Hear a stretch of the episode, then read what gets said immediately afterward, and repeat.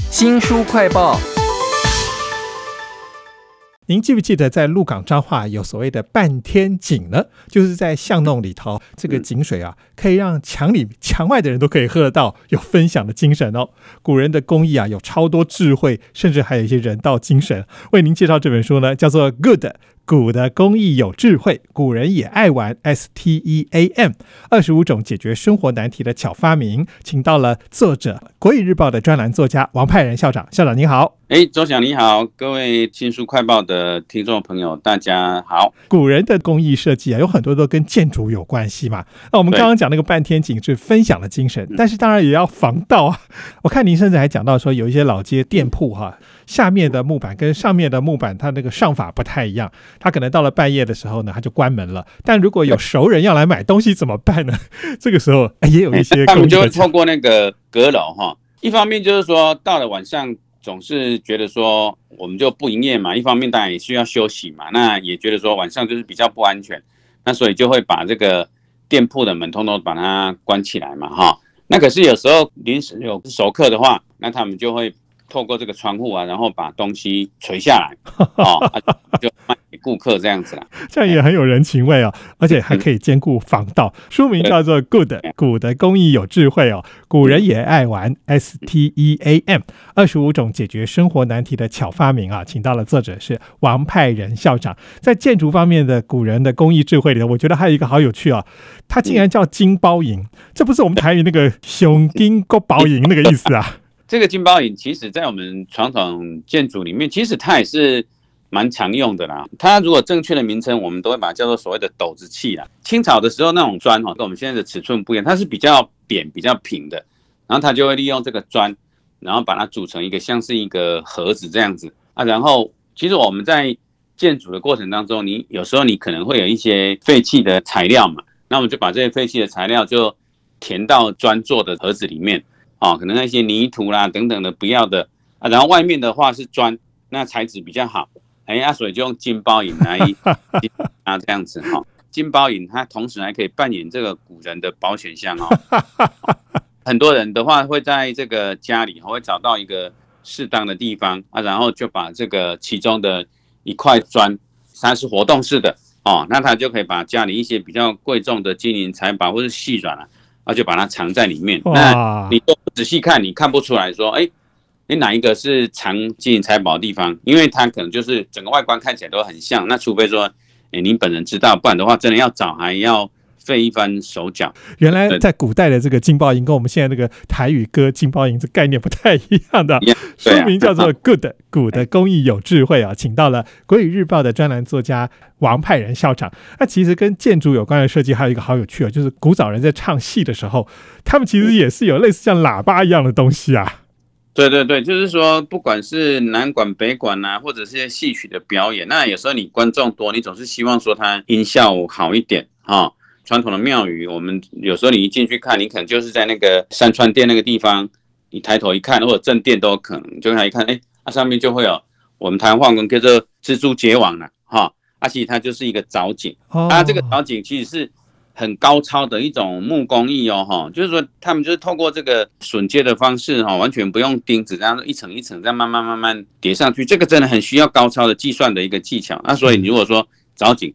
你看，就看到他们展现了很高超的一个数学，就我们讲那个 STAM 嘛。那它除了美观之外，通常我们藻井底下，像那个鹿港的龙山寺啊，它藻井底下就是个戏台，你只要透过这个藻井，它就可以把这个声音放送出去。就达到那个音响这样的一个效果了。哇，其实还有可以放水缸，到底细节是什么？大家可以去看这本书啊。Good，古的工艺有智慧啊。它其中还有一个我觉得非常有意思的是，我想象不到它跟语言有关。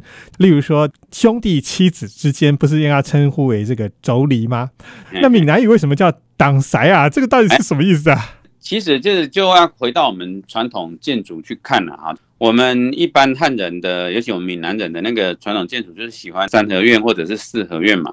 坐向通常都是南北向了哈。你当然朝南当然就是会最好。那你如果说你的正身朝南，那你左右两边的护笼一定就是东西向嘛。哈，通常就是说当家里的人口越来越多的时候，可能孩子就会，比如说老大他可能就住在东边的护笼。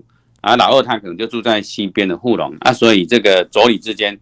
因为都住在东边跟西边，那所以就会用挡塞来互称这样的 哦，挡塞就是东西的意思啊。其实一开始听真的不知道那是什么意思啊，原来跟那个空间居住有关啊。书名叫做《Good Good 工艺有智慧》，古人也爱玩 S T E A M，二十五种解决生活难题的巧发明。我们刚刚讲了一大堆那个古早人的智慧，其实都跟建筑物有关哈。那其实，在空间里头也会有一些要解决问题的方法。例如说，如果真的外面的那个水井太远了，我懒得去拿水的话，我看有一张照片好有趣啊，是在灶咖里头自己挖一口井，而且上面还甚至还有一个小小水槽。哎，对，有时候哈，你在那边搬水、挑水总是比较辛苦嘛，哈。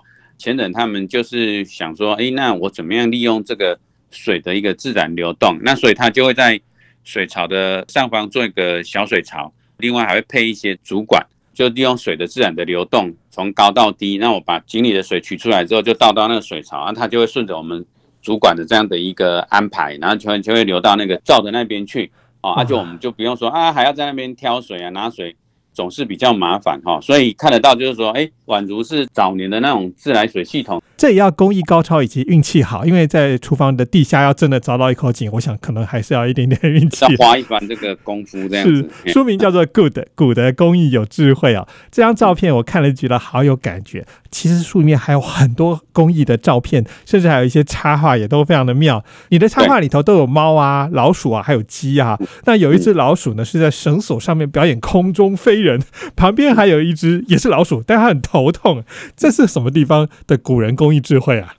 哦，这个就是所谓的那个防鼠板了哈。那以前的人在储存稻米啊，或者是粮食的时候哈，其实对他来讲也是一个。很大的一个课题了哈，那你可能那无所不在的老鼠，可能就会来偷吃你的食粮。你放在谷仓里面，你就必须要动点手脚。像是以原住民的他们的谷仓来讲，那他们就会做成那种高脚的，可以防潮湿。那可是你高脚，周想你觉得有办法防老鼠吗？它可以沿着那个柱子爬上去吧？再来讲很轻易就爬上去啊。那所以就会在这四个角的地方。跟这个谷仓的台面接触的地方，他们就会做一个有点像漏斗型的那一种防鼠板。这个漏斗又是往下放嘛，所以老鼠来到这个地方，尽管老鼠有这个高超的这个攀爬技巧，可是它总是没有办法对抗这个地心引力嘛。啊，所以它来到这里，它就爬不上去了。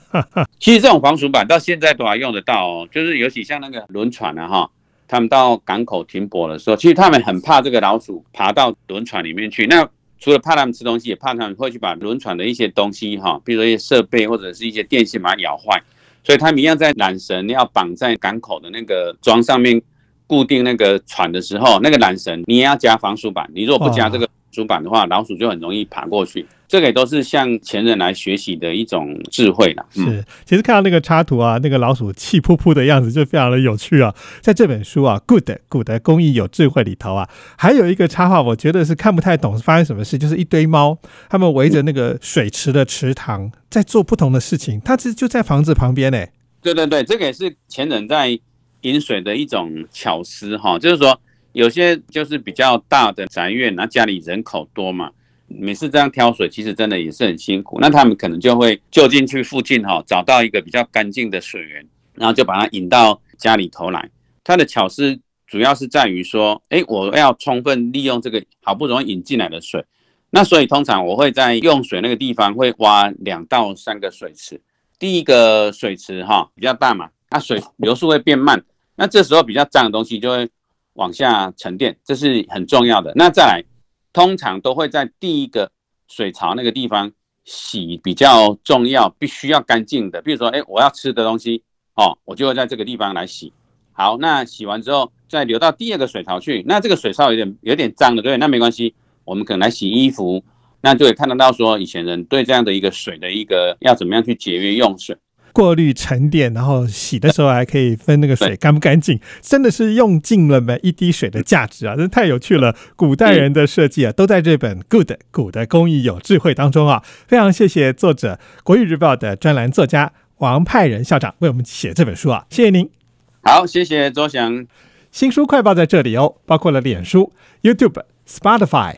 Podcast，都欢迎您去下载订阅频道，还要记得帮我们按赞分享。如果你家里面附近有这样类似的古人的设计啊，也欢迎你拍照给我们留言哦。我是周翔，下次再会。